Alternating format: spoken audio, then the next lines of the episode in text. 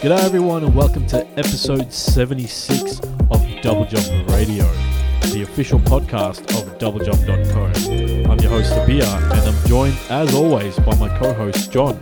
John, how are you my friend? Yeah, doing alright. Nothing of, not much of note, I think, this week to talk about right away. Um, but yeah, doing alright. What about you? Yeah, no, I've, uh, yeah, it's been busy, busy at work. I think you've you've had a pretty tough week as well. Um, hopefully, you get a cup, your couple of weeks off will uh, mean you can get in some catching up on some games or TV and, and movies and let you unwind a bit. Yeah, I'll at least have something to talk about in the next couple episodes. That's a Uh, yeah, I, I played. Um, I, as I hinted to last week, I downloaded Hi-Fi Rush, so I played like about an hour of that, and I've uh, also got the the new Dead Space, the re- Dead Space remake. So I played a, a I think a, couple of two or three hours of that. mm. It's hard to tell because, like, those games, like I, I like to like look at all the nooks and crannies and everything, but I'll talk about it a little bit later in the show. But Mm. yeah, um, I guess first of all, just want to say, you know, our thoughts are with uh, our Kiwi pals. Uh, there were, uh, there's been some significant flooding early this week. I think it was on Monday that the bulk of the, the the the, the rain and the subsequent flooding happened. So hopefully, uh, you know, everyone was able to make it out safe and no one lost any any family or any pets or any any precious precious memories or anything like that. Um, so yeah, just just thought we'd give a little little shout out to everyone who's been affected by that this week. yeah, it's a shame to hear about all the damage again. Mm. I don't think that's the last time we're going to hear about that from New Zealand. uh, Being hit Yeah. by climate change fairly hard lately. Mm. So yeah, It's- just yeah, uh, let's yeah. Well, hopefully everyone's all, all good and maybe you can feel a little bit better after listening to us bumble around for for an hour or so. that's yeah, putting a lot, of, a lot of pressure on my shoulders here. we, we can we can do it. We can do it. We can we can save the Kiwis. Let's their lives better.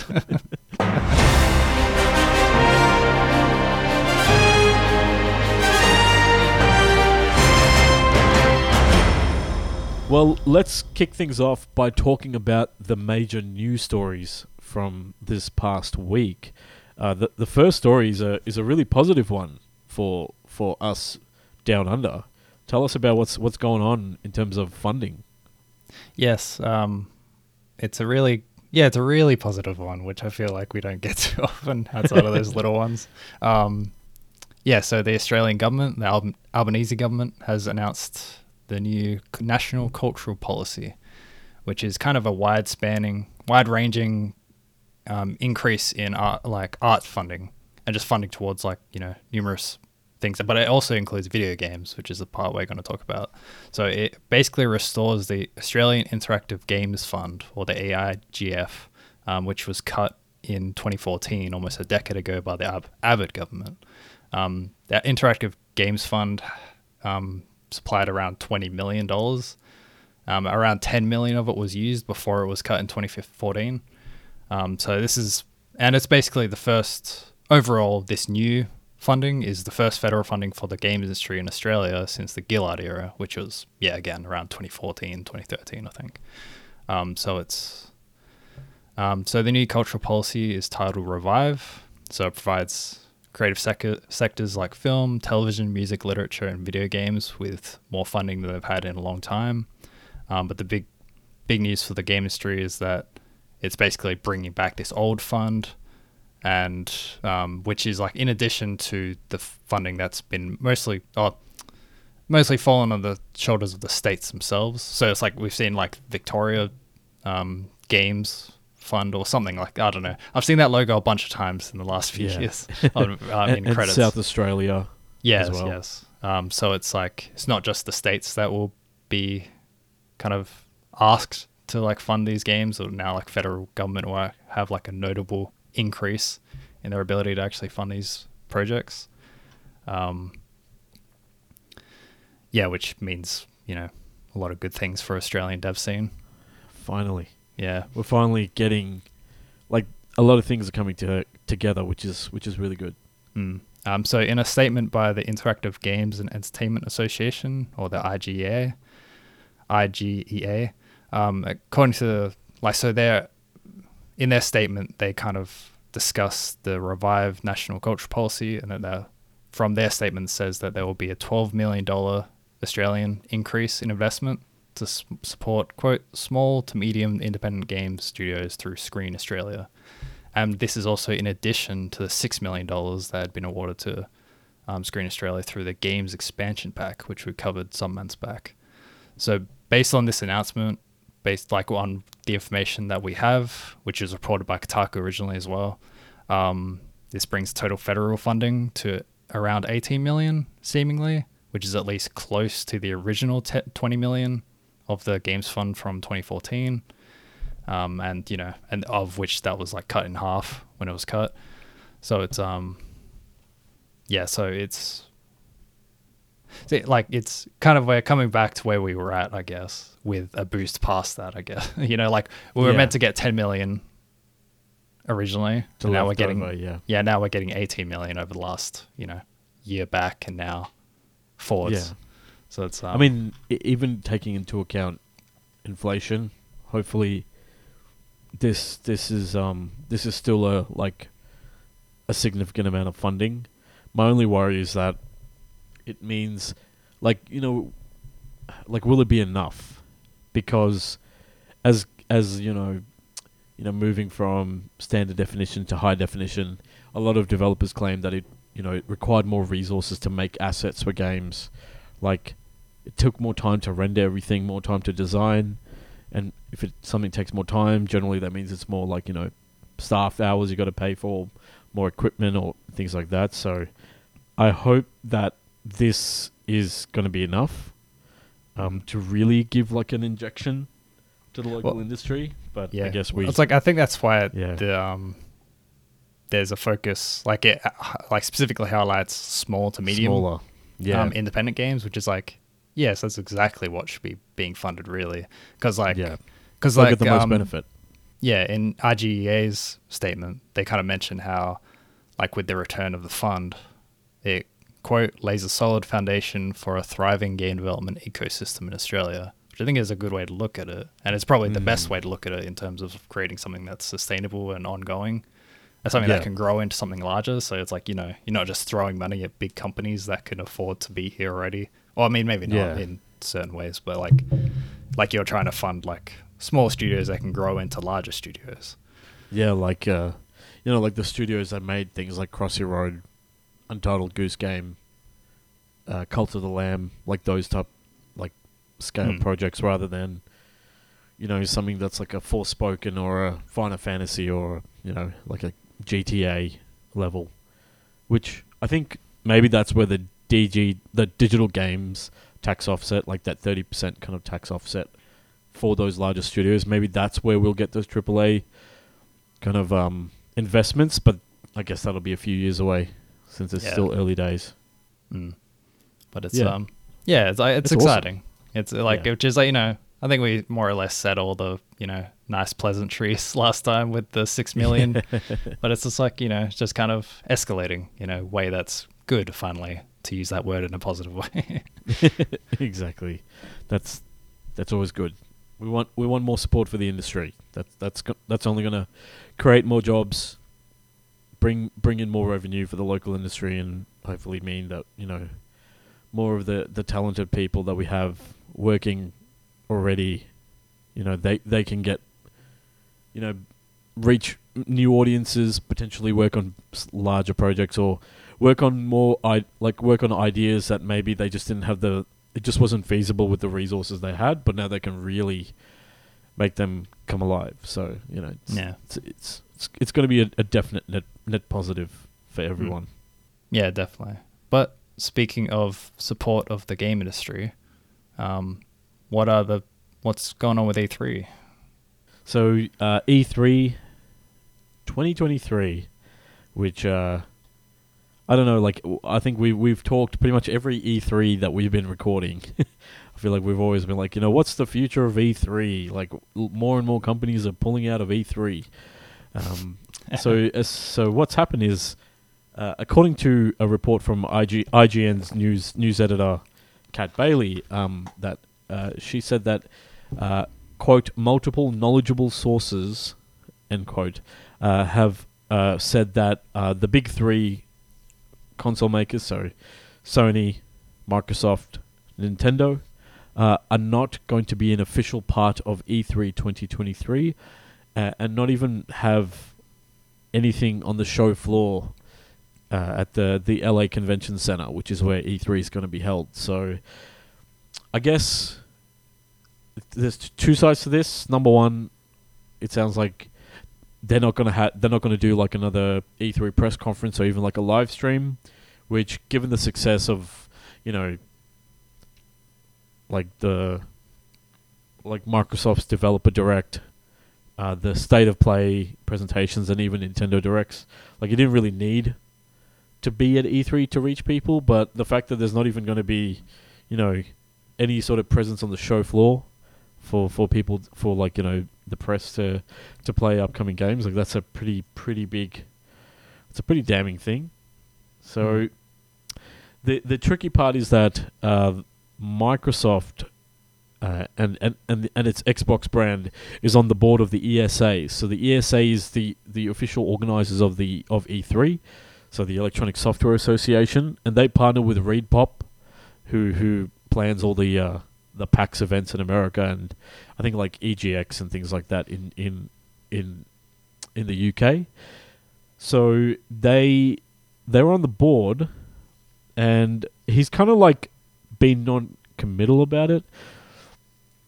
So he's he he told IGN in a separate interview that quote we place our uh, we place our showcase like we always have done at a time where hopefully it's convenient for press and even consumers that are going to the E3 event, and that's what we're trying to do now.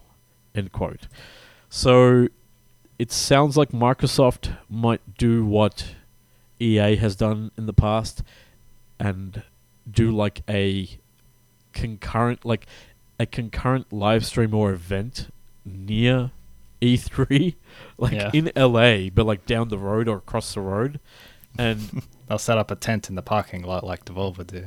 yeah basically with like barbecue or whatever else they food trucks or whatever they did to get people in previous years Mm. So he he didn't. S- so from what he said, from the statement he gave, he's kind of skirting around it. It it pretty much sounds like it's not going to be that whatever Xbox does this year is not going to be a, an official part of E3. Perhaps it'll be part of Summer Games Fest or something similar, but he didn't mention that here either.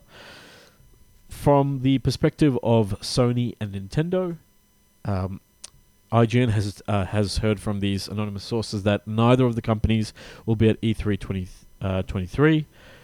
Uh, PlayStation, if folks remember, in 2019, kind of withdrew from E3 over disputes with the ESA, and uh, Nintendo has not issued any statements to kind of like uh, neither confirm nor deny this rumor. So with PlayStation is pretty believable because it's there's a precedent for it, whereas Microsoft it's it's on the board, and Nintendo kind of like goes in and out depending. So it, it'll be interesting to see what happens. Um, none of the representatives from the three companies have said anything in the wake of the the publishing of the story, but uh, the ESA, sorry, uh, the ReedPop, which is the like kind of the company that has the rights to to host E3, has said um, it kind of actually revealed that, uh, quote, we did not send a single contract to an exhibitor until the start of this month, end quote. So perhaps it's simply uh, the fact that, you know, that they just, it's only been a couple of days into February, so there just hasn't been enough time for each company's legal teams or whoever involved to sign off on the agreements. So Mm. maybe in the next like over the the course of the month we'll we'll hear actual kind of confirmation whether or not uh, any of the three companies are going to be there. Mm. Yeah, it's um, Yeah, it's hard to imagine because you know, like a lot when we reported on when we talked about E3 stuff with ReedPop, however long ago that was, but how they're basically rebooting E3 back into what they Yeah. kind of you know, the original kind of presentation and reputation of E3 before the last five years or so, but especially since pandemic. But it's like um, yeah. it's definitely kind of takes like a hard like I can't imagine this like it, it feels like E3 in this form like you know this rebooted form needs something on like you know companies on that level to be a part of it in some way because like part of the report mentions that like you know Nintendo has usually maintained a boost booth on the show floor even if they haven't actually been part Yeah. of the actual presentations Yeah. um, with their, you know, because I just like having their directs instead. It's just like if they're not even having that, that feels like it's, especially you know, because ReedPop like when they announced the reboot, they really emphasized the kind of consumer aspect, like you know, like people being Mm. in person at the event and being able to like play games and just like be part of the event in person physically, rather than it just being a purely online showcase event, like yeah. com- games have just gotten really used to doing. So it's um, I don't know. Yeah. Like I was thinking about, it, I was like, oh, I guess it just kind of gives more room for like the major third parties, depending on whether they want to be part of it or not. Like Yeah. I imagine Ubisoft and I guess uh, like EA does their own thing, but I could see them coming back depending, like you know, and who else is there? I don't know. It feels like they're all getting sucked up into different companies. Yeah, But it's like- Mm. yeah, because like if we if we think of, I guess like since the pandemic, like Summer Games Fest is really where where that kind of kicked off, with Geoff Keighley kind of separating and moving away from being an official part of E3s and starting his own thing. So, like, uh, if you, if you kind of think back, like we had things like okay, EA had EA Play. Ubisoft had its so you, you would traditionally used to have you used to have back in the day like Nintendo, Microsoft, Sony, uh, Ubisoft, EA would have those are the big five conferences, right? And, and then it became okay. Uh, EA pulled out, and then Nintendo kind of moved away because Nintendo was like, well, we can just do a direct. Well, I guess their their stage presentation became a direct, so they were still a part of EA's uh, of E3. So EA pulled out first, and then Sony pulled out, and then you just had Microsoft, Nintendo, Ubisoft, and then Devolver became a thing, and then we also had the Wholesome Direct. So I guess the real thing that we miss out on is just kind of the news we got from the show floor, because if the companies do their own, you know, presentations, whether or not it's part of you know Summer Games Fest opening night live, I'd still expect the companies to do their own like you know hour long showcase or something, like like the state of plays and things like that, like a one hour pre recorded thing. It's I, I still at the end of the day it doesn't matter. Is it just nostalgia we're holding on to? Well, I don't think I have much of it personally, but like it's like, But yeah, I um, guess I do. yeah. I mean, I, I'm sure I have some. I'm just trying to say it's like it's like it's hard to feel too strongly about this E3. I think Yeah, like I, I don't I like I kind of forgot it was happening, which is like oh that's right that's a thing that's that's a thing that's you know a news yeah, worthy story, which is E3 is a, becoming a thing again. Um, Mm. And apparently they won't have these companies involved. And it's like, oh, yeah, right. Um, but it's, I don't know, I'm not really sure where I land on it overall, though. Um, I think, like, I guess we'll have to wait and see uh, if this is actually true because it sounds like there's some disputing based on how the um, ReedPop responded to it. So, we'll, like, maybe what was being reported is mainly, like, maybe what the sources were um, kind of giving IGN was more like feelings right now of where they're Yeah. at without necessarily details to you know form a hard decision on.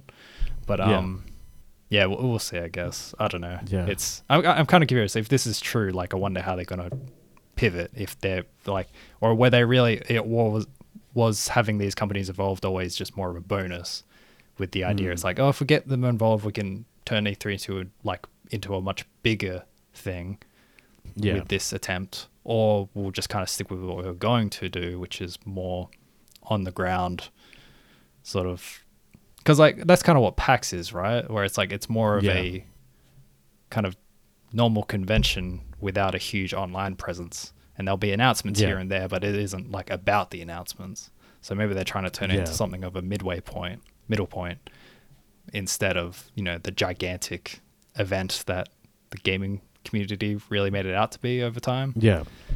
So it's um I don't uh, yeah uh, overall I'm not sure. I kind of want to wait and see. Yeah. So yeah, Yeah, because like back in the day, a lot of business deals would happen behind the scenes because you've got all these people from around the world. From these, you've got retailers, you've got publishers, you've got developers in the same city, booking appointments, having chats, going out for lunch, going out for dinner. Like a lot of dealings and things like that happen. And I guess since since the pandemic and everyone getting used to working remotely, I guess that's no longer like a necessity. Like it's no longer a bonus. It's like okay, we can make a deal happen anytime. Mm. So maybe that's that's part of the like maybe that's going to be the thing that they can maybe that's the thing that ESA can say and be like, "Hey, you know, yes, you've been working remotely, but there's an in-person element, you know, there's there's a, there's something special about, you know, jotting down ideas on a napkin, writing figures down in a back room and on like, you know, scribbling scribbling down and you know, rough contracts and things like that. There's a there's a part of that kind of not fever dream. What am I trying to say? Like that ideal, like you know, kind of that. You've got so many creative people, so many business people in one place that things are bound to happen. Maybe that's the pivot the ESA can do because the ESA is like IGEA for like the equivalent of the IGEA that we have in here in Australia before America. So like you you maybe ESA goes back and says, you know what, we are the industry body, we make things happen, and maybe that's how they're going to pivot, and and that's going to be what makes E3 relevant again.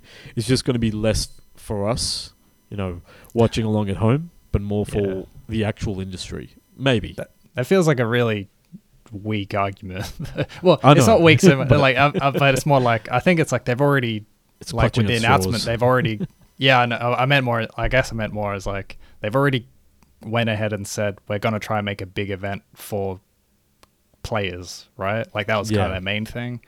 So it's like I, I'm not sure. It's it sounds like they're already deciding not to do that. You know, it's like maybe like yeah. yeah, so like, maybe they've already like because ESA and um, ReedPop like their goal is to or like what they need to do is reevaluate the value of E3 in 2023 to Yeah. the industry and present you know a new value that is worth investing in, like whether it's time or money or both, just to you know be part of it. And it's like it if it, like if they're really not interested, it's like they've like maybe they could have already failed in really Yeah. trying to do that. Yeah, because like back in the day, they would create like E3 would be around would be early June, so you'd have all these developers like trying really hard, making EA like sorry E3 specific demos, and then that demo just kind of gets passed on to PAX, which happens a couple of months after. If now there's no longer that extra kind of like kind of time pressure, maybe they're just going to be like, okay, we're going to take those extra two months, and and and just wait till PAX because that just gives our diff- that just might be a better way to spend resources. If we don't if the, if we don't have to you know sell units at E3 by you know talking to retailers or even like getting on the the you know the general news right? So Mm. who knows? But it's none of we're not we're not business people. We're not we're not on the inside but I think it is yeah it is a huge challenge like for ReedPop to figure out what to do with E3 and Yeah. Um, yeah but speaking of ominous game industry news, we get Yeah. into the sad stuff. Um, so first up is the multiplayer game landscape is suddenly getting cold, and it's it's kind of it's very it's very um, reminiscent of all the firings that have been happening over the last few weeks in various areas in tech and games and all that, and now it's happening to games specifically. It seems. Mm. So first off, Rumbleverse. Um, it has not been around long. It is the wrestling themed battle royale from Iron Galaxy, who you may know from Killer Instinct. So it, it only launched in August last year, so it hasn't Yeah. even been six months or around liked six it. months. You played it. I played it. I don't think I liked it too much. Oh, okay. Because I was thinking about it afterwards, where it's like You didn't stick it feels like no, I definitely didn't. Um, it's I, I have my thoughts on how Rumbleverse could have gone, or but I also think it's just not something that I would have necessarily gravitated gravitated to, even if in its best form. But I do feel Yeah. it made some major missteps that harmed it. Um, regardless, it was published by Epic Games um, in their open letter into the Rumbleverse community. They posted on the website. It's, there's quote: "It is our sincerest hope that this news." Sorry that this news does not. yeah, sorry. Remembering Rumbleverse. Where's my tissues? Um, it is our sincere. remembering Rumbleverse and crying. Um, this news does not mark the end of Rumbleverse. You may not have seen the Rumble in its final form, which saying it out loud was much sillier than I realized it was. But um, they're basically kind of suggesting that it sounds like they want to come back to it in some form. Um, maybe they actually own the IP to it, and it's being published. It was published by Epic Games, and their server network stuff is probably handled by them as well. I, I, I don't know, maybe not. But it's like you know, they probably own the property outright, so maybe they Mm. want to turn it into like a smaller scale version, which honestly, from what I played, would make a lot more sense. Um, but it's yeah. So, but that's Rumbleverse is ending. I think this month sometime. I, I don't actually have the date um, written yeah, down it's here. not very. It's not very far away. Um, but yeah, so Rumbleverse is ending very soon. Um, after that was the announcement this morning, um, as of recording, um, of the end of Knockout City, which is the dodgeball themed multiplayer game. Um, it was developed by Velan Studios, published by EA. Um, it is set to be shut down on June 6th. So the upcoming or current, I think the upcoming season nine is going to be the final season.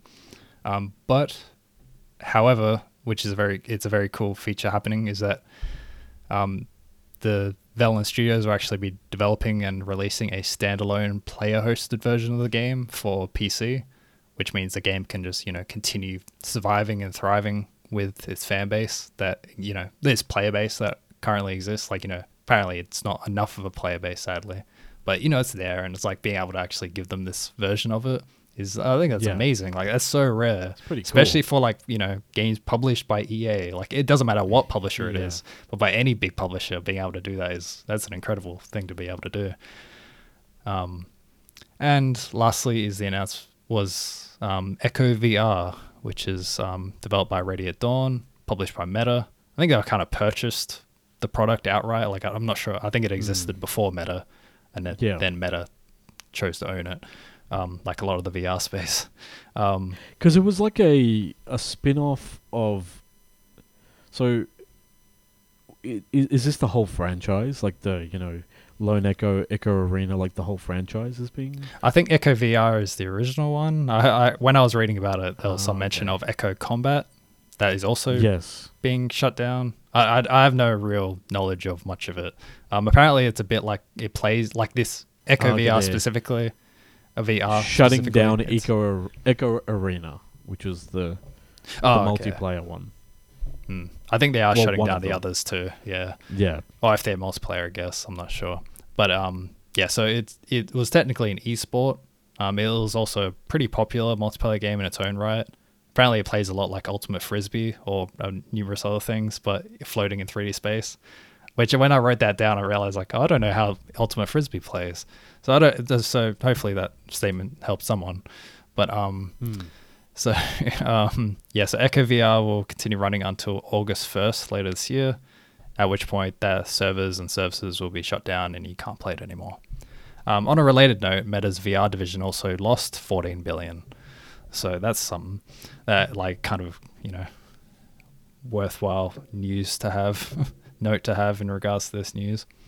So it's um so well, yeah, so I guess in that sense we might not be the last time we hear about a meta owned VR thing being shut down within quite soon, sadly. But um yeah, so lots of specific games suddenly being shut down, which with three in a week, I imagine won't be the last time we'll hear about that either.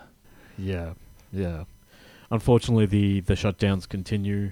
Oh with, yeah. uh, with, with uh, EA announcing it officially shut down two projects and uh, and a rumor being that there's a third project also affected.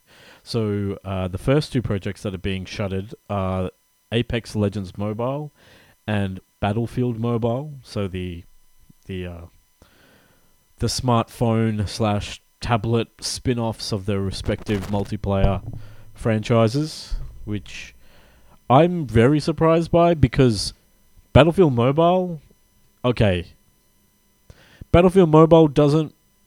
Like Battlefield itself has struggled over the last few years, so having a mobile spin-off uh, wasn't the best. Like it wasn't the best look for the franchise anyway, and I think a watered down version of Battlefield isn't what people were clamoring for.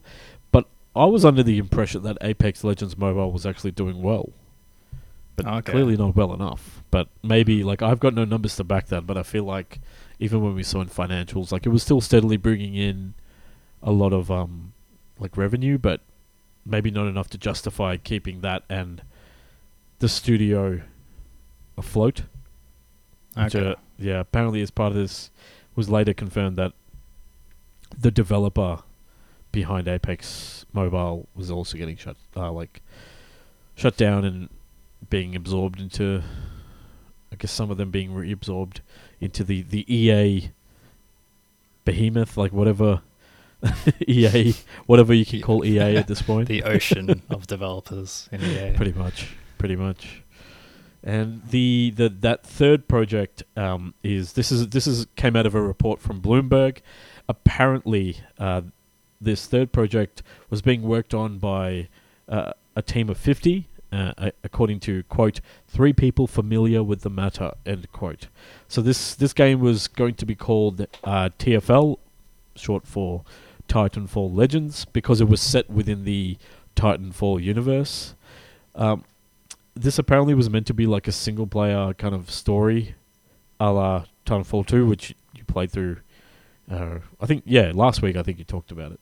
So, but like, this is a bummer because, like, I would I would pay anything to like get Titanfall back because, as for as good as Apex Legends is, I think Titanfall 2 plays better. I think Hmm. uh, the story in that was really good, and the the multiplayer in it was phenomenal as well. Like the the verticality, the movement, and everything. I've I've talked about Titanfall 2, I think quite a, quite quite a few times, and especially and you haven't even when we were finished streaming. and I haven't even finished the campaign. I think I just like once I got onto the multiplayer, I was like, oh my god, this is so much fun. Yeah. well, that's actually worth mentioning because I'm pretty sure the report. I I haven't looked into it properly. I remember reading some bits of it, but I don't think Yeah. it, it included a multiplayer segment. No, this was just as, as of this stage, it was just single player. Yeah. uh, so in that, in that sense, like, because I think it has a bunch of story details, and it sounds like Titanfall two stuff being kind of continued on with Apex stuff, sort of like Yeah. it, it felt like very Titanfall presented by Apex. I Yeah. guess is the idea, but It's like without the the, multiplayer segment. Yeah, like it sounded like it was mostly a cool thing to make with Titanfall, I guess. Like a cool way to do another Titanfall campaign off the back of Apex. Uh, But Which is also as like the- as a the- way to get people universe. into Apex, you know, as like I guess that was the idea. Is like it's almost like a big paid demo for Apex, you know. Yeah, because like I I'm sure that like it's no secret that way many more people played Apex Legends com- compared to Titanfall one or two. So for a lot of those, like the only part of the lore that they even are aware of is via Apex Legends. Hmm. So it kind of makes sense, like having the the polished campaign of something like Titanfall two, but then building on the lore established in Apex Legends. So you've got a lot of that brand recognition. Like there's there's it, I mean there's always room for mechs and uh, and robots. So for Mm. me, it's like hell yeah, like an, another another one of those would be amazing. Um, Yeah. and It's but it's Yeah. like I think it's like on one hand I kind of get why EA would cancel a single player only project like this when Yeah. it doesn't have like a direct way to like make further money.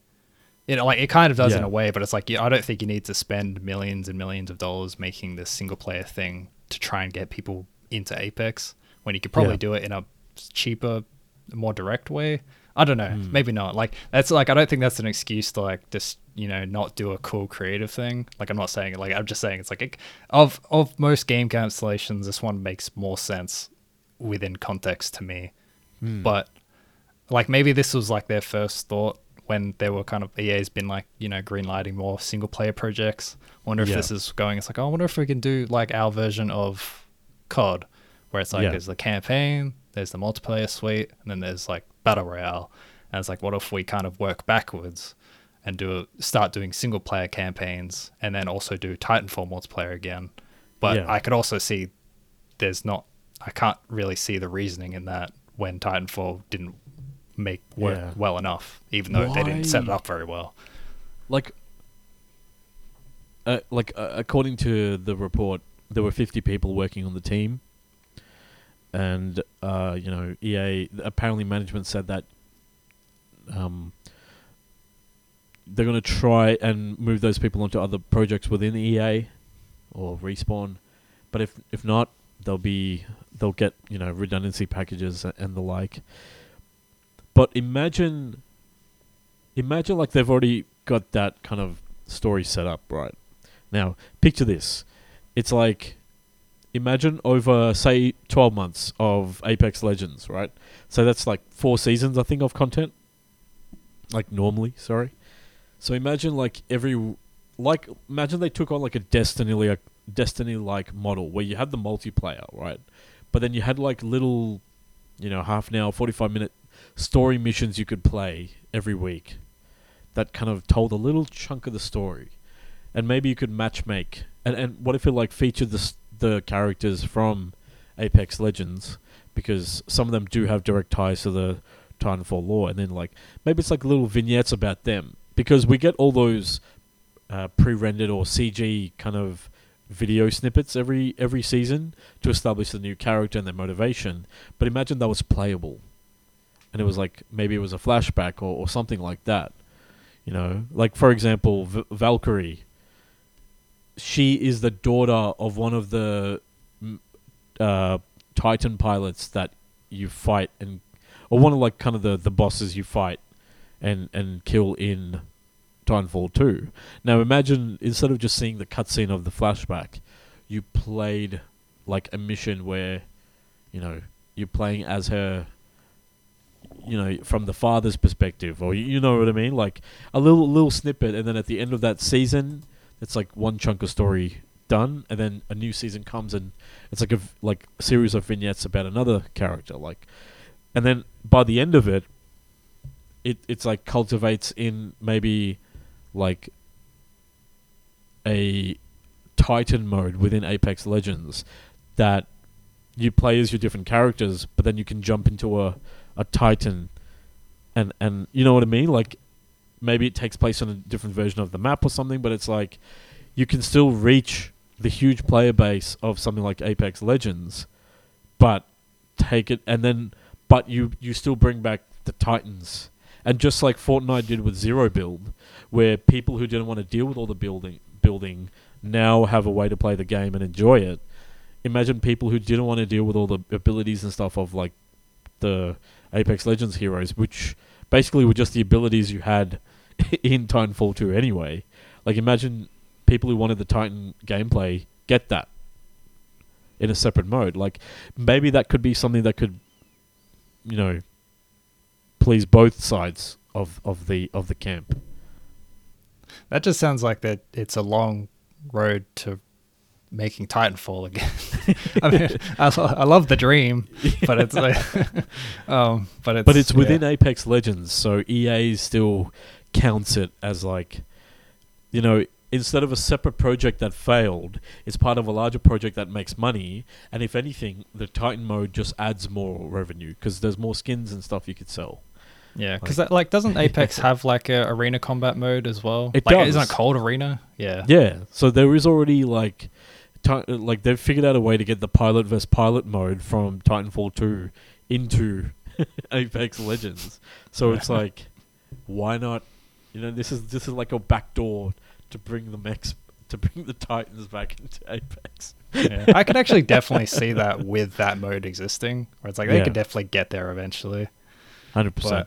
Yeah, like it just like it. Um, yeah, I think it depends on how much the Titanfall fan base will like grow, f- like um, you know, snowball in over Yeah. time with new Yeah. people who don't haven't played it before but get excited. You know, because I feel like that's They'll what get- happened with yeah. like Silent Imagine Hill and Dead. Space, where it's just like, oh man, I love Dead Space, but I never played it. Whereas like there's lots of people like that, and like Silent Yeah. Hill as well, because they haven't released one in ages. But it's like people are excited about it because it looks cool and people like it. So it's like Yeah. I think like eventually maybe that'll happen, but EA doesn't. Well, I mean they made Dead Space, I guess. But Yeah, um, yeah. which we'll get to later, I guess. Oh, and we'll also get to now because on EA note, um, Star Wars Jedi Survivor has been delayed to April. So it was originally meant to come out in mid March. Hmm. Now it's coming out at the end of April. Um, in the in a statement made by the dev team at Respawn, um, this says, "quote We are now focused entirely on the final stage: bug fixes to enhance performance, stability, polish, and most importantly, the player experience." Which sounds good because the first game launched with a lot of bugs, so Yeah. it sounds like they're trying to get rid of those, which I'm happy about. sounds like a good thing. Um, yeah, yeah, yeah. I I, think it, it doesn't hurt if it means a better game, and Mm. I think EA can't afford to have another poor launch after you know Battlefront and Battlefield. So I, th- I think yeah, it's it's the right thing to do. yeah, yeah. It's um, yeah. I'm still kind of excited about it with Mm. Cal's beard and all that. but well, you know, um, he's, this is when he goes to the dark side, all right? It's that- yeah, that's- facial hair. What yeah, are you doing? exactly right. It's the Jak Two thing. It's like didn't Jak Two do that back in the day? Like it was like he got a he got a Yeah, beard and that's how you goatee. yeah, he got a goatee. Yeah, yeah. Or is that what it was? Or like, what? What is the one that's called just on the chin? Or is that also called a goatee? Mate, I, think that's the goatee, and then the one below the mouth is called a. F- uh, back they used to call it a flavor saver back in the day. I don't know what it's No, actually called. didn't. yeah, they did, hundred percent. that's not the official name. I don't. I love I it don't the was. I guess. Yeah. yeah, we'll have to contact the the International Facial Hair Council and and find an official statement from there, from their guidebook, maybe. Google's not good enough for us. No, no, we need we need the IFC approval. Oh, yeah. But Yeah. otherwise, I think that kind of wraps up the news for this week. Yeah, Lots of a, a big cool one, and then a lot of bad ones. yeah, yeah. It's I don't know. Maybe I'm gonna hold that hope that respawn and Vince like Vince Zampella like somehow finds a way to to to get Titanfall back in front of players without like right under EA's nose. Like the I that could that would happen. That's that's my dream. Yeah, someone's got to have that dream. Like you know you know the, the thing is like I gave it away for free. I should have should have like sent them a letter or something. Blackmail's right there. Uh, well, that's going to do it for the news for this past week. How about we talk about what we've been playing slash watching?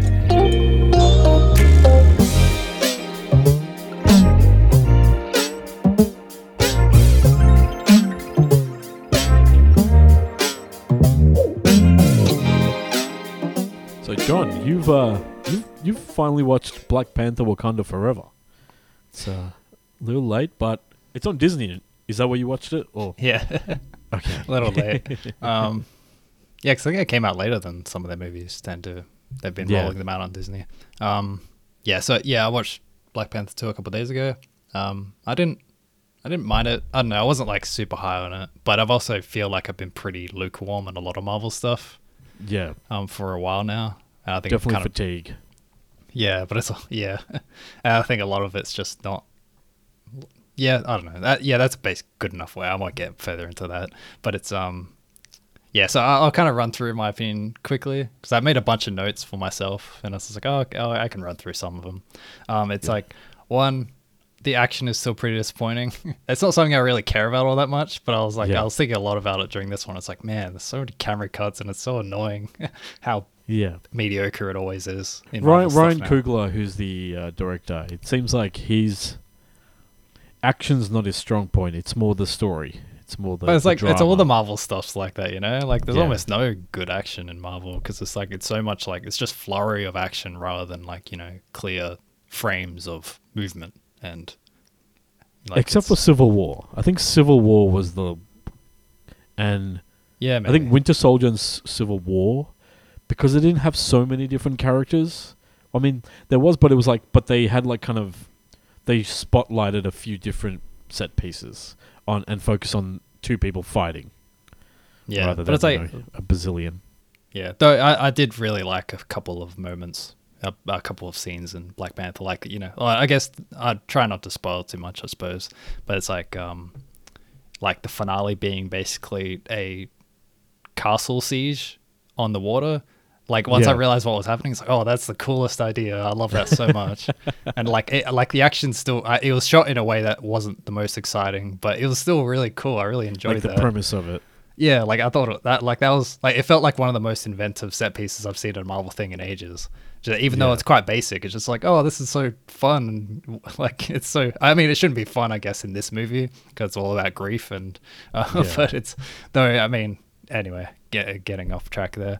But it's um. I, I was kind of. I was think. I thought the most about performances in this movie. Mm.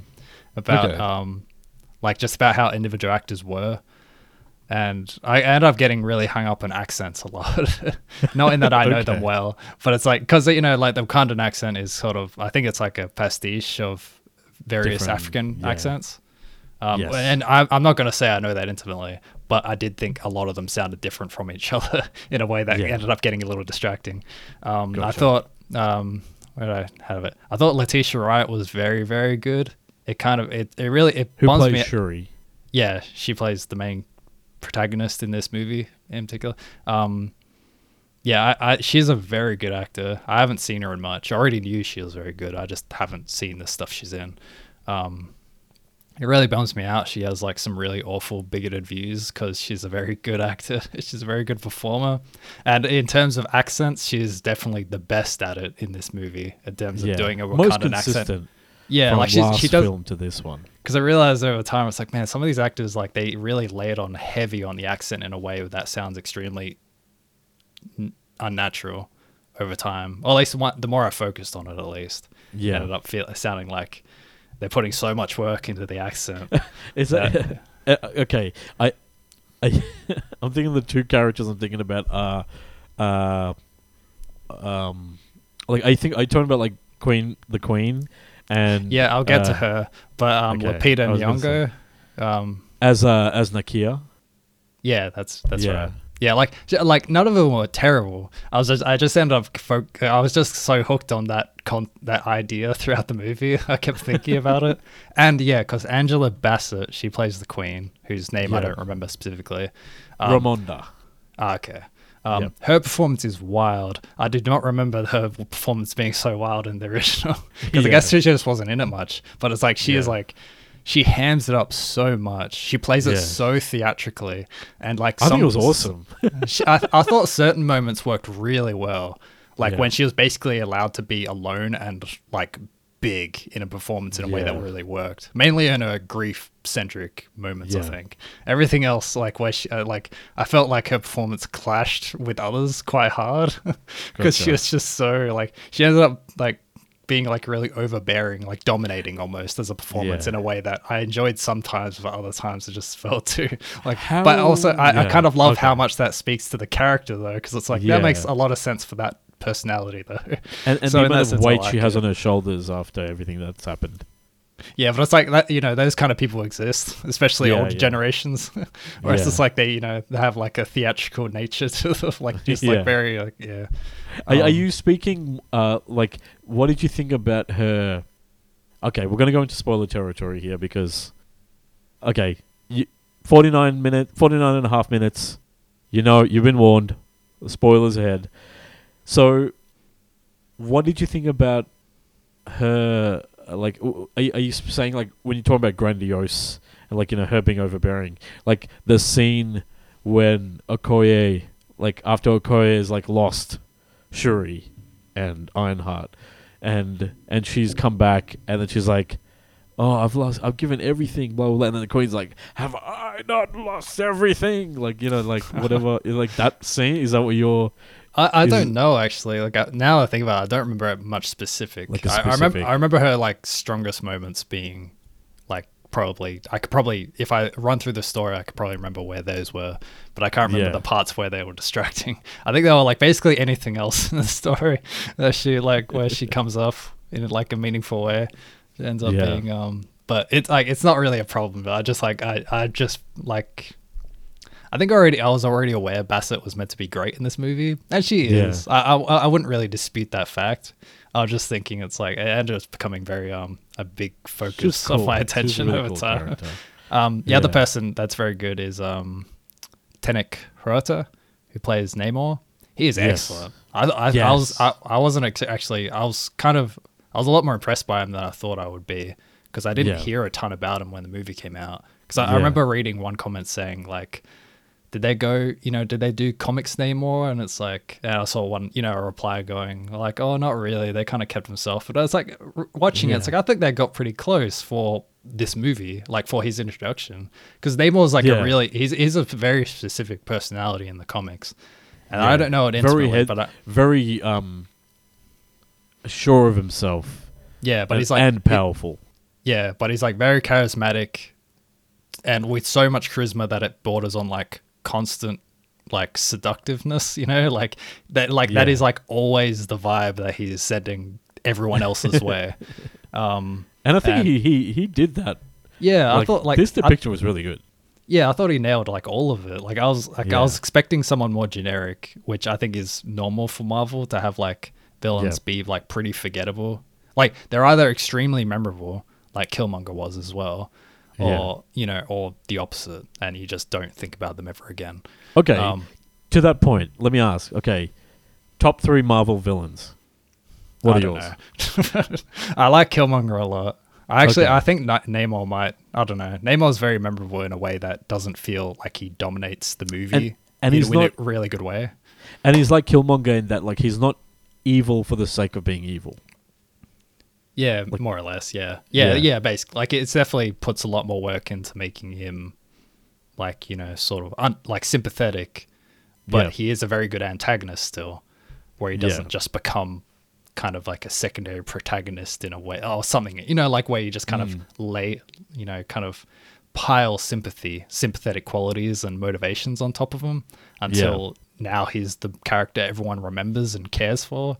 Where yeah. Yeah. that shouldn't probably shouldn't happen. Where I feel like Namor is like somewhere, you know, is, is a, he fits in a good sweet spot in terms of being understandable but still easy to root against in terms of what he's doing. And like, I think Tenoch Huerta kind of did a really good job about talking about like depicting a leader who is very reluctant to like violence is the last thing he wants to do, but it's like you've made like he, I think he really like you really believed him when he said like he he tried to say I'm going to give you the chance to make things right.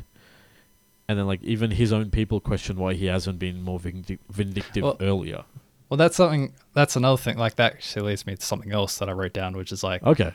he feels like like one of Namor's qualities is that he's strate- like he's a strategist. Like you know, in terms of like those Marvel cards with the, all the stats on them, like his like strategic tacticalness or whatever be would be up level, He's like the high constantly level. playing Yeah, Marvel like- Snap in his head. yeah, that's that's the way I put it. Um, he basically like he sees like the people and like the, he sees the world around him in strategic terms primarily, and I feel like that's what um, Tenoch, like the actor, got through across pretty well. Like that's Yeah. how I felt at least. Is like he he kind of he doesn't see people coldly necessarily, especially No. his people, but he does always have a layer of like tactical awareness of how everything fits in around him. Yeah. you know, and like that's Yeah. kind of I, I I really enjoyed that part. I also really enjoyed that they gave Namor like a fuckload of powers. Like he is Yeah. powerful. Like I felt like he wasn't just like because I feel like that's what Marvel does a lot is just having another version of the hero to face off against because they do that all the time and that's not innately bad but it's gotten really repetitive um and it's like it felt like namor is like genuinely more powerful than anyone else in this movie by a long shot and he Yeah. barely loses. and like, uh, like it felt like they really just gave him like a bun- a big bundle of superpowers that Yeah. rivals almost anyone else in the MCU, as far as I remember. Yeah, like outside of the cosmic people, you know. Yeah, because like what he's got the he can fly like Vision. He can he's got the strength of like like Black Panther after he gets the juice, like the super soldier stuff. Yeah. And he he's like and he's got the the brilliant tactical mind of like a Tony Stark. And he's got the charisma of like a you know, like a, a Steve Rogers or something. Like both Tony Stark and Steve Rogers plus, you know, whoever else. And he's like he's literally a leader and a god like um Thor. like, you know, like Yeah. he's like a whole bunch of them together. Yet Hmm. And and the thing is like the only way to defeat him was to like literally like almost kill him like take away the things that let him live you know what i mean Mm. Like- and then it's like in the final fight, it's like he still is weakened, and he's still beating the hell out of shit. Like it's still Yeah. such a close. Like I mean, we're we're just like geeking out at this point, but it's just like I really enjoyed that like that aspect of it, which I don't think is something to necessarily praise too much. But it's like Yeah. I, I I kind of expected him to be toned down, I guess. Or Yeah. something, and it's just like, oh well, this feels like a threat. and, and i think even his like costume was pretty i even think even his costume was pretty like notable like it wasn't converted into like a full body suit or you know like they do that a lot with like their versions. Or like okay scarlet witch. Oh yeah she's just she just looks like a mum. With a Yeah. red clothes yeah, how can how can we make these clothes tactical gear? yeah exactly. Whereas for him it's like no i'm just gonna wear speedos Yeah. with, with, with golden trimming. And then um the fact that they like they didn't hide away from like putting the wings on his feet which i think like they could have Yeah, that's such a goofy thing to do that I love that they went all in Yeah. on it. Yeah. and they i swear there were times where they like purposely like showed it off Yeah, they did. um, yeah, but Uh, um, yeah. well, so I don't think I had too many other thoughts on it actually. Other than what did I, you oh sorry I, I go on.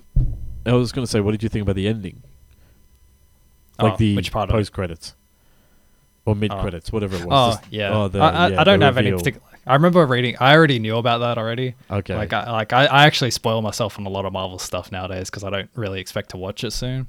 Um, and I like I, I don't know. It is just not too important to me, but important enough that I'd like to know about it. So I already knew about the spoiler that you're mentioning, which is that um, Nakia, uh, what's her name again? yeah nakia yeah Nakia. Um, that she's been um, raising. Um, her child with t'challa yeah, I was trying to remember the. I was thinking Chad. I was thinking Chadwick, Ch- and it's like, no, wait, that's not that's not his name. Um, yeah, T'Challa's son. Um, and it's Okay, like, yeah yeah. So hopefully they don't do too much with that. That feels like, like if some, uh, I like the idea of revisiting it in a while. yeah, I really hope like, oh, when he's old enough. Yeah, like, uh, like because I remember seeing some comments. It's like, oh, you could do multiverse stuff like right away with him and get like a new Black Panther right away. And it's like, oh, I don't think that's the point. I, I really like if they didn't do that. nah. The the the the alternate universe Black Panther I think would be cool. Would be what if like you know besides like the kill like the obvious one which is like what if Killmonger was Black Panther right? Mm. which I think has happened in the comics before. But also like imagine what if what if it was like um the Black Panther like what if Queen Ramonda was the Black Panther and she lost everyone but she herself didn't have any of the guidance to help her. You know like that that kind of redeemed Shuri as the Black Panther. Like I, I don't know like imagine like yeah uh, my mind's going wild sorry. Yeah. Oh, it's like the Black Panther, like as far as I remember or know, or I don't know, I, I barely read any of the comics themselves, but my understanding of the comics is that Wakanda is basically constantly on fire. so feels there's always something happening yeah. Um, Yeah, because I was watching like videos talking about like how powerful is like T'Challa's rendition of Black Panther, and like in the comics, he's fucking, he's like powerful as sh- like he like apparently like even his ancestors um were worthy enough for Mjolnir, so he had, he inherits that, yeah. and also like yeah. Right. generations have been fighting against Mephisto, which is like I'm pretty sure that's like Marvel's equivalent of like the god of the underworld, right? like Yeah, the something devil. like that. Yeah, I didn't know about that part actually. I Yeah. didn't hear about that. yeah. So it's like holy shit. Because the thing with Black Panther is when you become a Black Panther, you inherit the knowledge and the experiences of all the previous Black Panthers, and you because you are you are Wait, communing with them. I thought that yeah. was okay. Yeah. that sounds just like Avatar. yeah. So be, because you're communing with them, you you to ch- like in the in some of the comic arcs, he literally uh can control the dead. He becomes the god of the dead. Like it's like crazy like how powerful he can be. So it's like wow. yeah, that sounds comic books. Um, Yeah. yeah, but we've been talking Yeah. about Black Panther for 15 minutes. So, what have you been playing lately? Two things. Hi-Fi Rush, beautiful game. I I think that like visually that game looks really really nice. It's like like it's crazy how well they do the like okay these are 3D character models in a 3D world, but it really does a cel shaded look very well, and it seamlessly moves from cutscene to uh, gameplay. So the premise is you're like a teenager who signs up to be a volunteer at this organization. Basically, they're providing free augmentations for volunteers and like giving them like robotic body parts and stuff like that. You go in as you're going through a procedure. The procedure is meant to give you a robotic right arm that's magnetic, and that it turns out that it gives you the you were destined to become a trash collector, but through some unfortunate mishap, your MP3 player that you were listening to music with fell into the onto your chest during the experiment. So now it's like you're permanently bonded to it. So it's like Tony Stark arc reactor style. Your body is powered by an iPod, and so you have the ability. You s- the whole world moves in rhythm to the songs that are playing in the background, and as you go on through the level, different elements of the song get built on, and the attacks you do, if you time them to the rhythm of the song, to the beat, to the pulse of the song, you do stronger combos and things like that. So it's it's a really cool look.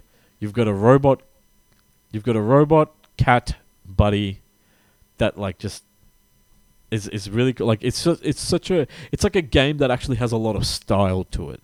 And I don't know the last game that had a lot of cool style to it besides maybe I think like Persona 5 a lot of people like I Said that was a very stylish style, game. yeah. Exactly, exactly. And uh, I don't know, maybe some of the Yakuza games, like I'm sure Yakuza Zero's got its own kind of kooky style. Like I know some of the characters in it do, but yeah, like it, it's it's. I haven't. I've only played like an hour and a bit because I, I I moved on to Dead Space because I, I wanted to I want I want to review that while it's like basically I'm making a commitment to myself that I actually will play games that come out in this year, not just Destiny. that's that's what I want to do. so this is my quest. So um, yeah, it's been fun so far. Like John, if you because now that because now you got the PC, like it's it's on Game Pass, like it's like a day one release. I think it's only like a six hour, like five six hours.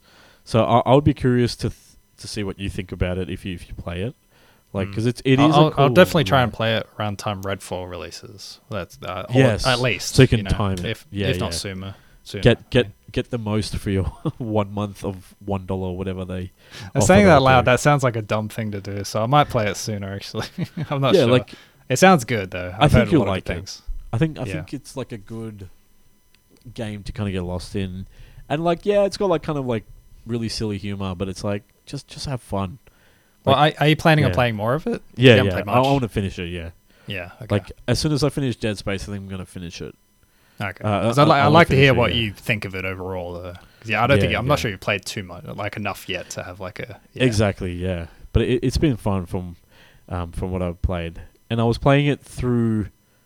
I was playing it through in-home streaming from my PC to my TV through like Moonlight through like game streaming. So maybe there's like, it's been a bit difficult with the timing sometimes. So maybe that's like a, maybe there's a little bit of latency from, or like the, you know the the the game streaming and stuff. So I think when I played on my PC, like like directly, maybe a lot of the timing and stuff might be tightened up. It'll be like a bit easier to get the like the combos and everything on time. But I, I think it's a really cool game, really stylish. I like the soundtrack so far.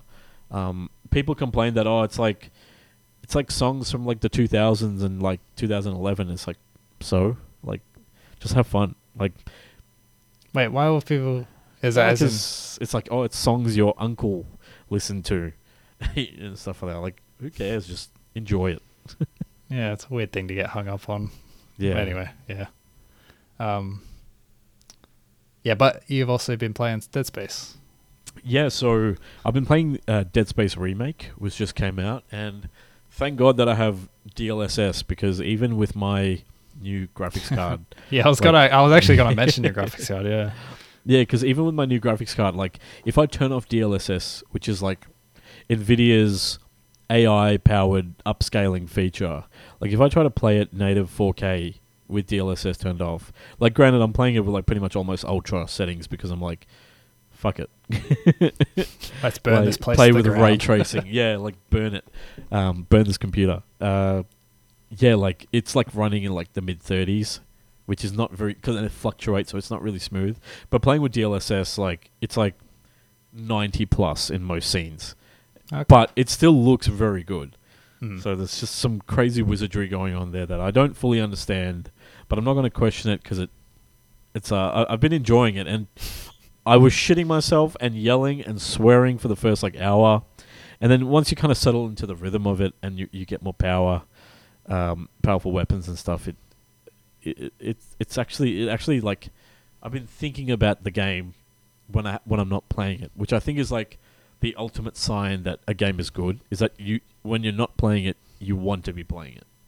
Yeah. this game has addictive qualities. Good. Yeah, I mean, No, I get what you mean though. It, like, it, like, cause have you played the original? no. So I haven't played the original. So I don't. I haven't played the original trilogy. I own one and two because like they've been free through Origin and Amazon or whatever over the years.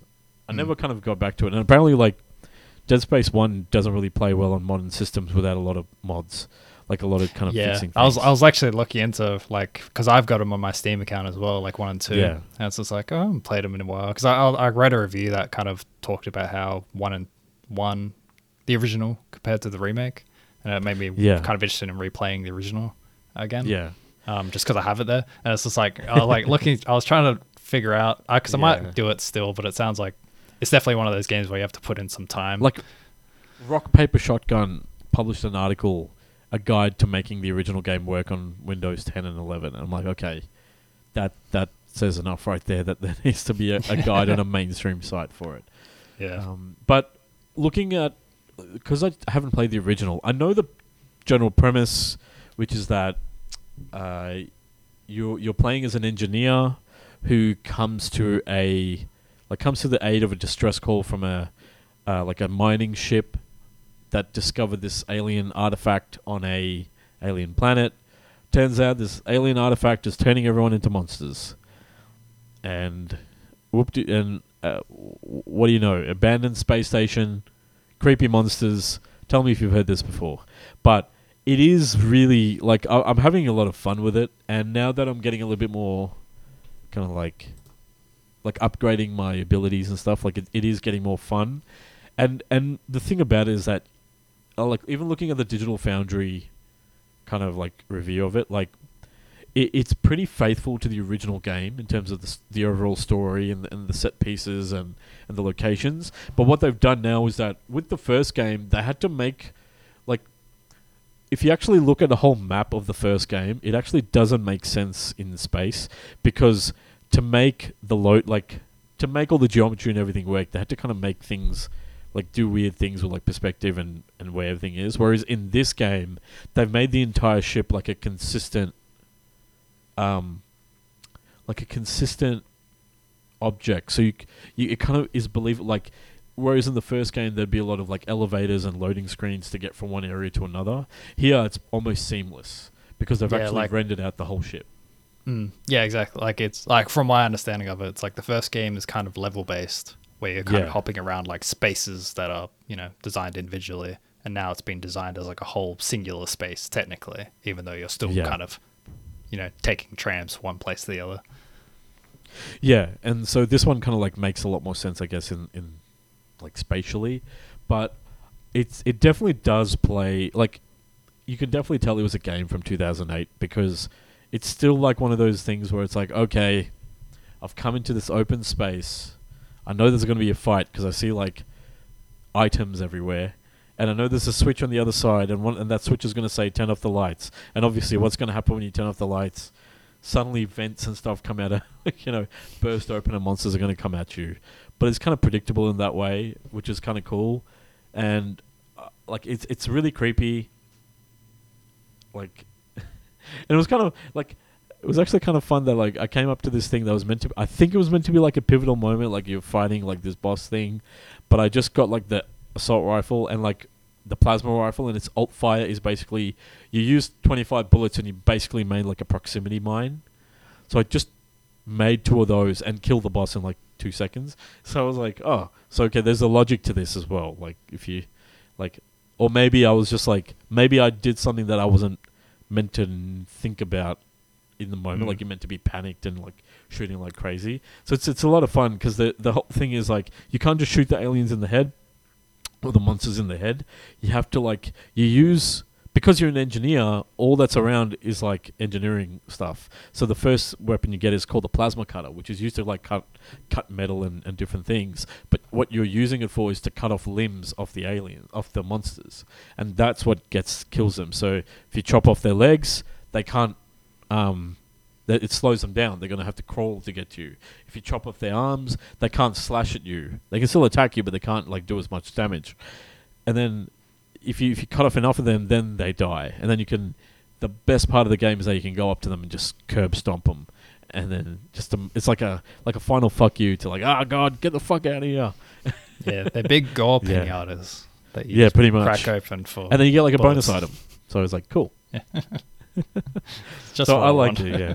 And and and the thing is, it, it, it does the it also does the thing where it's like, okay, I know there's going to be a monster coming out of this vent or that thing or that door, and I know that um when the if the music starts, there's monsters around.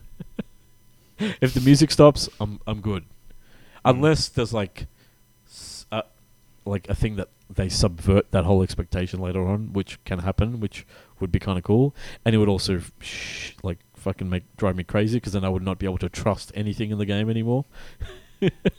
yeah, because like um, Yeah, because I've been thinking, uh, not to distract too much, but I've been thinking about RE4 lately, and Dead Space is very, very indebted to Resident Evil 4. for sure, for sure. And the remake just had like a big info dump because of Game Informer's like Yeah. cover game this week or this month. Um, and so it's like I'm suddenly very hyped for RE4 remake. yeah, it's like Yeah. I've been thinking about like you know like the music thing. It's just like oh that's right, that's the thing RE4 did. Like I wonder where it came from, but I know RE4 Yeah. did it. Where it's like you hear the music, and it's like okay combat time, and then the music goes away. It's like okay good. Hmm. Um, like it- it's like it's like it's one of those. It's like a soft horror thing where it's like it's Yeah. not trying to scare you too much because you know when you're going to get attacked. Generally, and it's yeah, it's like that tension and release thing. Yeah. but Um, yeah, no, uh, yeah, like it's been fun so far.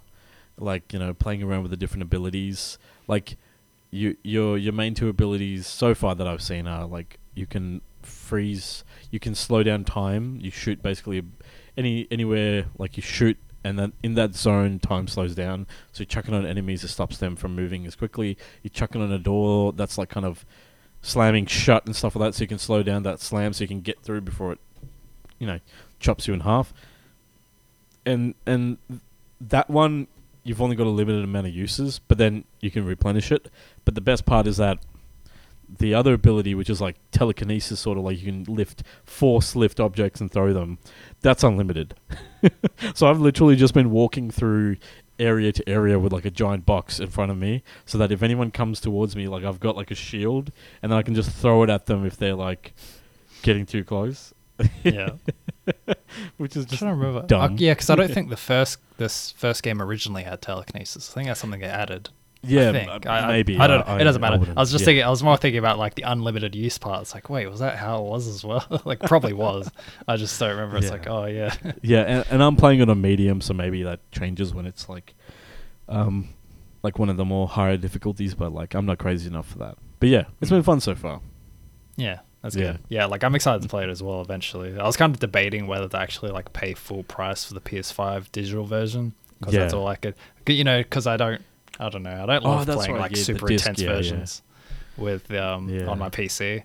or or paying like I don't know. It's gonna be expensive either way. It's just like I don't Mm. like. It sounds like it runs really hard in a way that my graphics card, even being a pretty modern one, would still struggle with. Trust me, in, you know- DLSS is your friend. Yeah, yeah. I was just thinking, it's like, oh, I bet it'd look really nice on PS5 though. Yeah, So I was just like, wondering. It, I think yeah, it, it it- does, and there's different kind of like performance modes and stuff.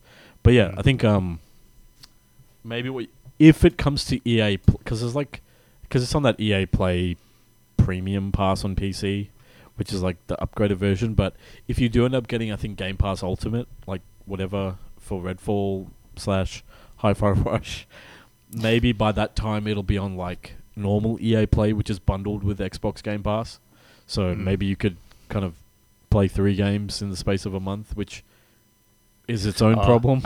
Yeah, it definitely won't be on that. Yeah, like I wouldn't mind playing a trial of it just to see if it, I guess I could just Yeah. buy it on Steam and then refund it. I keep forgetting I can do that.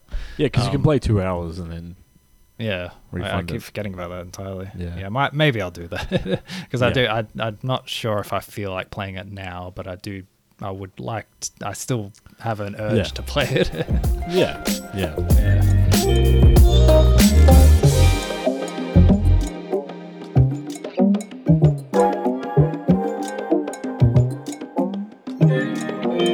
Just briefly, Yeah. James Gunn, who's shepherding the the DCU, no longer the DCEU, which um, So was- oh yeah, right. yeah, it used to be called the DC Extended Universe. Now it's the DC Universe.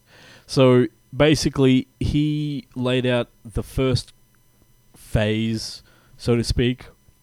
Let's just kind of like list. I'll just quickly list through the projects, but and then we can talk about our our uh, our thoughts. So the first project will be Superman Legacy, which is a uh, a live action film directed by Gunn.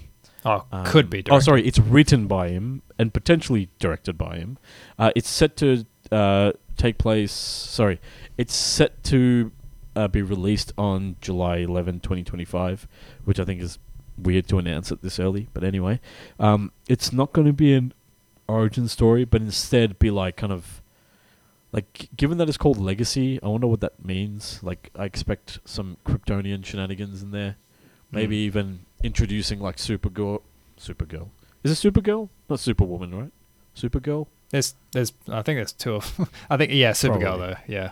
Yeah, and there's also like Superboy and Superdog, whatever the other one, whatever the dog's name is. Mm. So who I- I- knows? like maybe yeah. Yeah, I don't remember if it was rumors or if it's just stuff Gunn's been saying recently, but I think Superman Legacy is meant to be like young Superman again. Gotcha. So like Smallville Huh. era Gotcha. Clark rather than, you know, later. Maybe I like yeah, especially as Yeah. like the start of Yeah. the DC universe again. Whereas like I imagine starting young also makes sense in that way as well. Yeah, and then and then it goes into what the Authority, which is um, let's see, a bunch of superhumans.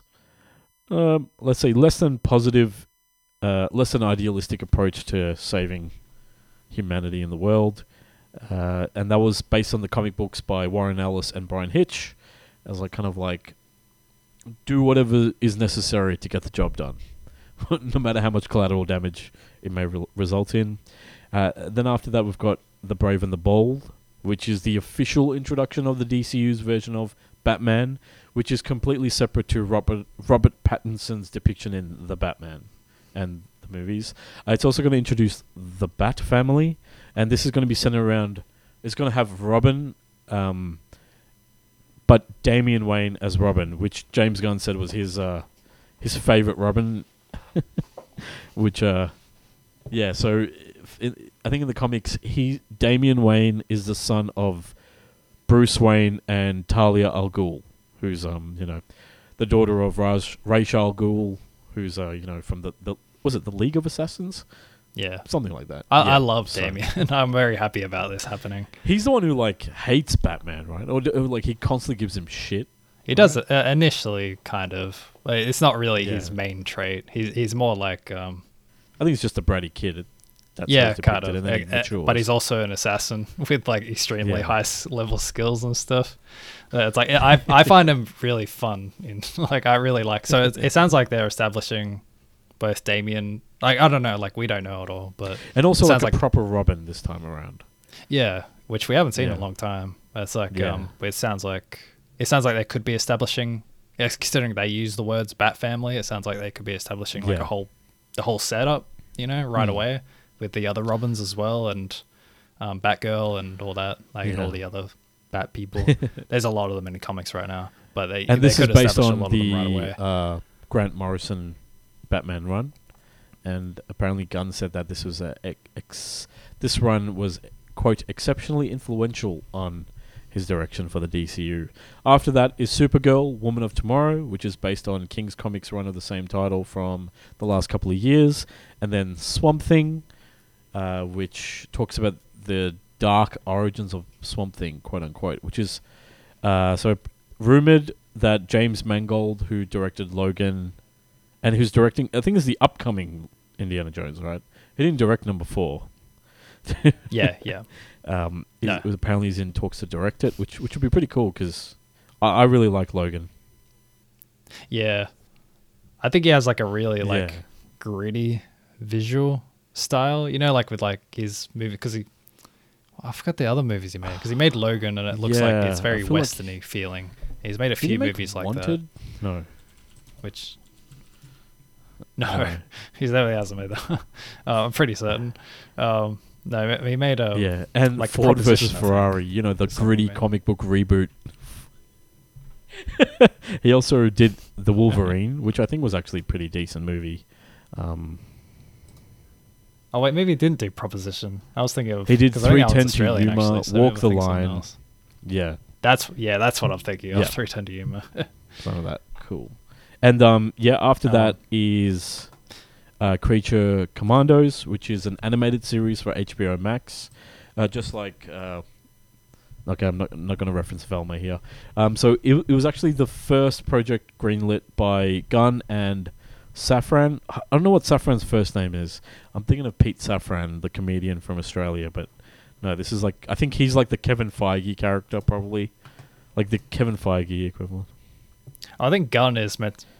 Yeah. Oh, it's like yeah, actually. Gunn is meant to be the Feige equivalent, apparently. Yeah. Peter Safran's someone else. It is Oh, Peter, okay. actually. That's hilarious. you got it right. Oh, maybe it's John Safran. Who's the, okay, anyway. Yeah. Doesn't matter. Um, so he's written every episode of this series, uh, and it's going to be set. It looks like it's like a World War II version of Suicide Squad, uh, with like the classic monsters, like you know Frankenstein's monster and like whatever else is in the open. I think it was like basically, what do they call it? Open.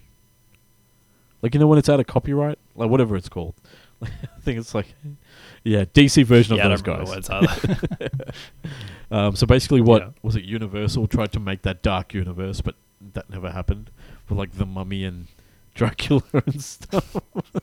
uh, that makes me laugh every time I remember it existed.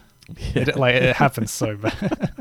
they released one movie and it Yeah. immediately failed. Like it's it's it's really funny Um, still. After that is Waller, which is um, I think it's going to be. It's set around uh, uh, the character of Amanda Waller. Um, and season two of Peacemaker has been put on hold, um, but the cast is going to show up in this spin off. Uh, like, the whole thing throughout this thread is that the same. The aim is to have the same people, the same actors voicing the characters in games and uh, like animated features, as well as being on TV and li- like and being on live action. So that's that's kind of the goal here. Um, then Lanterns, which is going to be like a he referenced True Detective with Hal Jordan and John Stewart, who were like two different versions of uh, of uh, Green Lantern, which is Yeah, True Detective is a wild reference.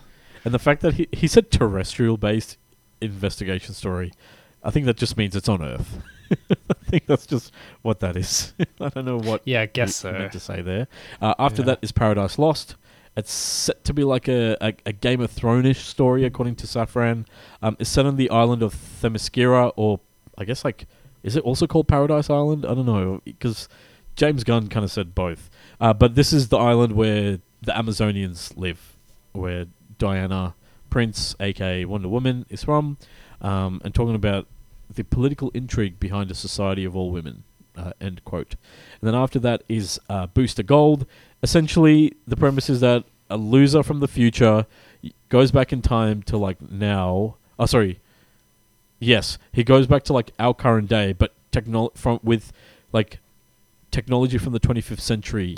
He comes back now and kind of because he's got all this advanced like technology. He's essentially a superhero in our time, and he's like yearning for the affection and the respect of a superhero. Uh, so apparently, he's a disgraced football star or former football star in the future, and he uses a time machine that he saw in a museum to come back. yeah, Booster Gold's great. I, I've only read one like comic book with him in it that was really awful, but I know as a character he's great. Yeah, yeah, he's, he's um, really fun. yeah, that, that's that's that's what's been announced so far. What do you think about it, John? Like, this is pretty ambitious. Um, yeah, because we never actually mentioned the Gunn stuff because I think it happened over our, the break a bit as well. Um, but it's um, yeah, I, I'm a big fan of putting Gunn Gunn in charge of all this. I think because like I think the main thing with Gunn, as you know, like evidenced on his movies himself, is that like he's really character centric Mm. in a way that DC hasn't been for Yeah. you know the entire time they've been trying to put a universe together. Like he he really enjoys using characters to tell stories rather than trying to create like this big spectacle mess of action, which is kind of what a lot of the Snyder stuff was. Yeah. Snyder stuff was also extremely like um, morose, usually in a way that was not all that fun to follow along with either. I mean, some people love it, but I, don't- I think for most people it didn't really connect. So I think having someone who really focuses like I know it's like kind of a broad generalization of and like uh, you know, and most storytellers do it in one way or another. But I think like I like the way Gunn focuses on characters, I guess, and I think like Suicide Squad and um, Peacemaker was good evidence of how he'll do that in the DC universe, Mm. where it's like, and I, I That's got very good reviews. what does Uh, Peacemaker, right? Yeah, yeah, Peacemaker's great. It's like I think like him writing Superman Legacy is also a good, um, good fit for him. Like it's it's not really something he's written before, but I think his writing style does lend itself to something very um, kind of humanist. Oh my god, he wrote the Scooby Doo movies. Yeah, it's written a lot. Um, That's hilarious. yeah, so uh, like Oh, I'm wow. very I, I'm very, I'm personally very excited for the Superman movie. I think Brave and Bold is, I think that has a lot of potential to be very fun, depending on how they do, how they take it. I'm glad that the, Mm. I don't think there was any confirmation of the uh, alternative or like any suggestion otherwise, but like I'm glad the Batman is still happening. You know, like Matt Reeves's version of that universe, because I think they, I think in the um the stream covering all this stuff, they kind of mention it as Elseworlds stories. I think that's the word they're using. Um, and yes, yes. not I saw that. lanterns. I'm very curious about. That's like I'm like they want that to be a big deal because they said like huge HBO quality event, like True Detective, which is like, huh? Oh no, okay. no, like Velma. What if they didn't never called that True Detective? But it's like, oh, As in like a HBO event. it wasn't that either. it was just a it's just a show. Um, Yeah, that that's yeah. but it's like uh, like Mm. Green Lantern, like that Lanterns show. I think the fact that it's just called Lanterns is kind of like it almost reads as a parody. But I'm still very Yeah, curious about like that one's like I'm so interested in where they're going with that because it sounds so weird yeah, already. like a buddy cop. It looks like a yeah, um, because um, I, I I like DC. I'll hundred percent admit DC's like, I don't I'm. I, I like the idea of comics. I I don't get the chance to actually read a lot of it, so I just kind of like absorb it through like YouTube or whatever, I, like is mentioned. right? So for me, like, I don't know, DC's never really stood out to me as like cool because I think, unlike Marvel, like the DC characters were basically all gods. Yeah, it's like I I I personally I'm the opposite. Like I like Marvel fine, but like the there's the I don't know we sh- won't get into it, but like Marvel like Marvel's like distinction was leaning kind of ground level, and then DC is the Yeah. opposite, where it's like it's more mythic in a lot of ways. Um, so it's like that's kind of it depends on what you want from a story, and like in the tone is specific. I don't know. Yeah, Like DC's not like that hard to get into or anything, No. but you can bounce off it For sure. because a lot of people gravitate towards Marvel style, which makes a lot of sense. Um, but it's um, I'm not really sure I have much more point there actually. But like I guess my point is that I personally enjoy Mar- DC more than Marvel on average. Yeah. Like I- as far as I, I I haven't been keeping up with the comics at all, but as far as I'm aware, DC's comics have been pretty like kind of in a rough spot line wide in a Well, while. they've been rebooted twice. I remember the New Fifty Two was the big thing, like twelve years ago or something. Then they just went through another reboot recently. I think. a few years ago. Oh, I, they are. I don't know. They do it occasionally. I, I'm actually fine with the Yeah. reboots. Like, I, I don't think it's that big a deal. I think it's like I, th- Yeah. I think the idea that like the entire history of Cy- Spider-Man has existed for 60 years is harder to, to like harder to stomach sometimes. Yeah, because I mean, even with Spider, like Spider Man has had different arcs. Like, you know, there was the Ultimates universe, and then the twenty ninety nine, and then like you know, and then the, But those are just yeah, different characters mostly. It's like, but like the That's mainline true. Amazing Spider-Man stuff is like technically everything got- that's ever yeah. happened has happened. And that's fine. I'm not saying it's a bad thing. I'm just saying it's like I like the idea of having like a known canon in recent history, you know, recent times. Yes, I like because it makes it. It's a less. It's a short. It's a much lower barrier to entry. You don't have to like feel like you're missing out on decades of you know like compulsory reading. Yeah, and you can do like weird takes on existing characters. You know, Yeah. like that. Like the, I like the opportunities that doing reboots and stuff ha- gives creators. yeah, Like more so, like I like Elseworld stuff. I like you know strange alternate versions that doesn't just amount to multiverse stuff, but is actually just kind Yeah. of cool version, like cool like, um, you know. Like recolorings, I guess. I don't know of existing things that I'm already aware of. I don't know. I'm not sure how Yeah. much point there either. Mm. No, fair enough. Fair enough. No, that that's yeah. Like a- at the end of the day, it can't be worse than Marvel, can it? Like, can this be worse than what DC's been doing before, or what Marvel's doing now? I I, I hope not. Now that it, there's like a, I think the DC thing was there was never a coherent voice behind it. Mm. So this having that might actually help. But it also means that if you don't like James Gunn's style, you're probably not going to like all these things because it's going to have his fingerprints all over them. Maybe Even if they're all like extremely to come in. weird things, though. It sounds like like that's that Yeah. you know like just Just way different to like Marvel. speaking of yeah, basically it's like Marvel does weird stuff occasionally, but like uh, I watched their like um horror short, like the um what's it called? Like yes, uh, It's not Man Wolf, is it?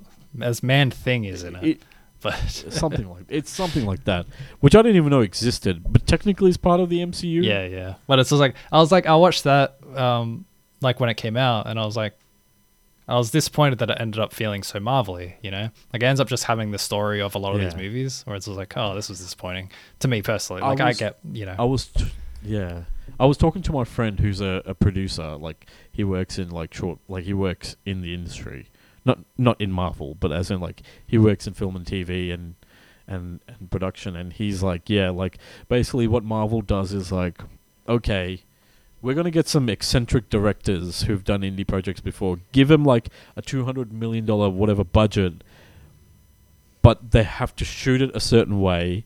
They have to use a certain style of effects, and they have to make it fit. Like basically, like it's a formula. You know, it's gonna make this much money. You can do whatever you want within this constraint. So the only like kind of diff, like the only different styles or anything that comes through is when it, a different director tries a project Mm. and even then they've only got s- they're very constrained in what they can do Yeah. So it's like I'm I'm curious about where this new DC is going to land where it's like no sky beams what, what's that again? I don't know what that is.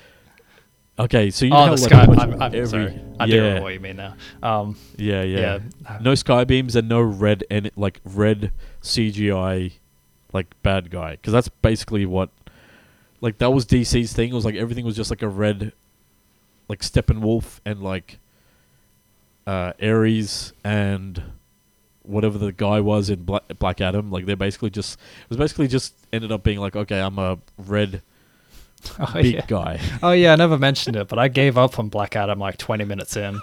I hated that. I hated what I Oh saw my of that God. movie. oh god, So I was I went to the movies for that man. should have known better. that's my that's my fault. Yeah, Um, Oh yeah, so I guess like I guess my point is like what I was gonna say though. It's like based on what we've seen, I'm kind of curious to know how much of this will feel similar to each other. Because you're right, like that has to be something of the goal. But I do like how Yeah. individually, like how distinct each th- project seems to be from each other. Which I think is like I didn't actually watch the presentation; I just read recaps. But as I understand it, the Yeah. presentation like emphasized that we want variety um, as like right from the start, which is like I'm I'm so into that. You know, like that, like talking about lanterns is like that is so strange and weird from everything cool- else of this list. Nothing else is all that similar to one another, and I re- uh, that Yeah. speaks to me a lot personally. So did he talk about? So he he talked about games, like he briefly mentioned them, but he didn't announce any here.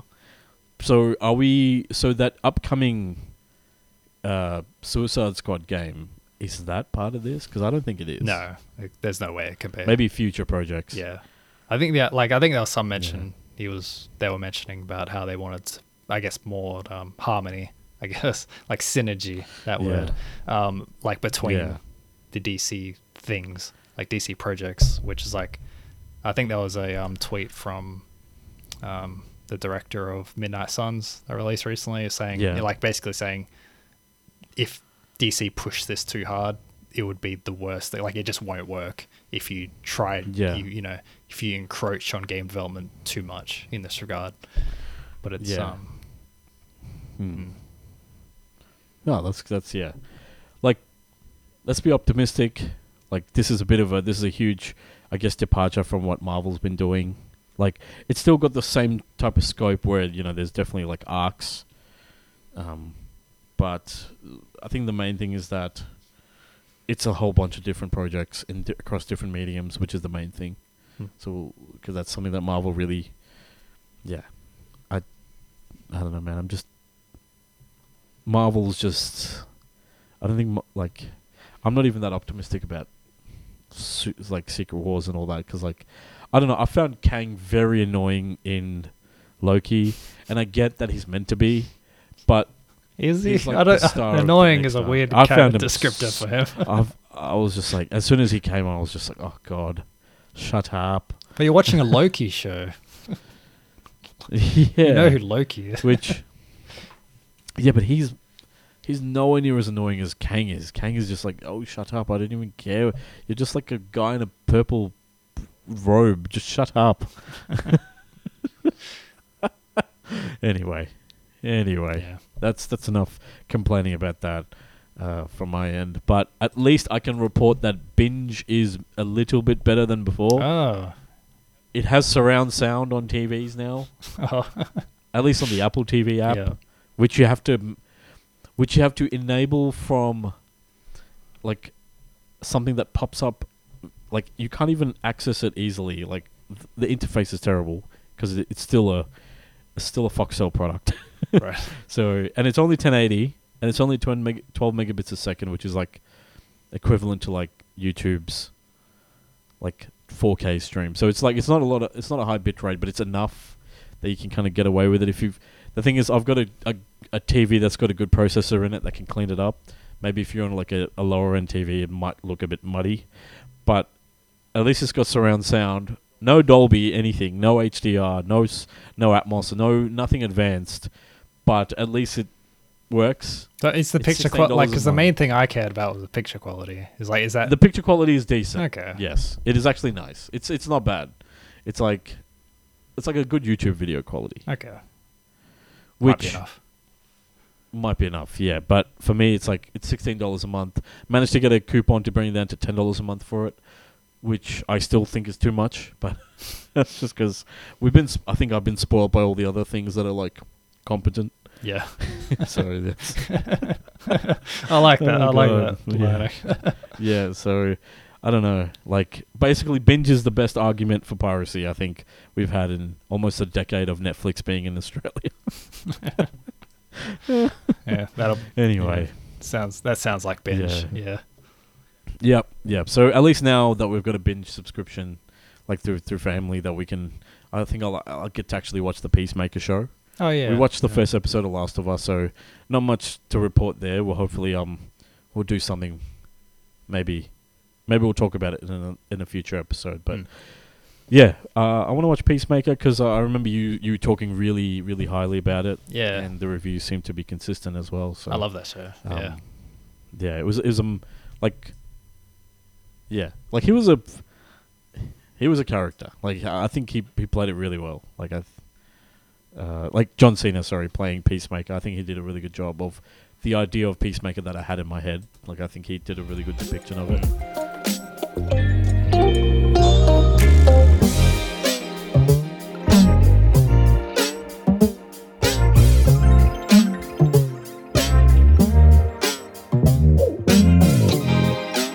Yeah, no, that's that's uh, yeah, that's gonna do it for the chit chat section for this. Feels like for a this yeah, episode. lot of chit chat this episode. A lot, a lot of chit chat. Yes, it feels like a classic episode now. well, we didn't stop our own ramblings. Just kept Yes. kept going. yes. Well, uh, as always, uh, if you want to send in your feedback and ask us some questions that you'd like answered on air, you can send them to podcast at doublejump.co. Um, you can also go to doublejump.co to read all of our articles. I keep promising this, but they are going to start rolling out Oh, the yeah. Game of the Year articles from last year. Um, we've, we've, uh, Ruby's helped out. Ruby's done the editing. Uh, hopefully, we'll we'll we'll get we'll get these out. it's just been a busy couple of weeks for for Jake and I. um, so yeah, so expect them to come out over the next week or so, and as always, you can uh, catch us on social media, doublejump.co. Uh, you'll see all of our socials on, on the on the side panels. But yeah, John, thanks thanks once again, man. It was I think I think it was a it was fun to actually talk a lot of pop culture this week and have like announcements in that world to talk about. Yeah, I'm I'm spent.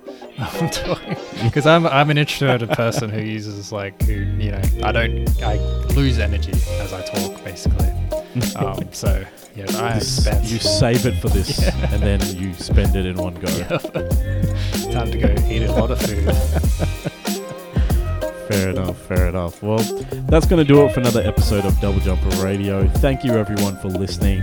And uh, as always, until next time, look out for one another. Peace. Bye.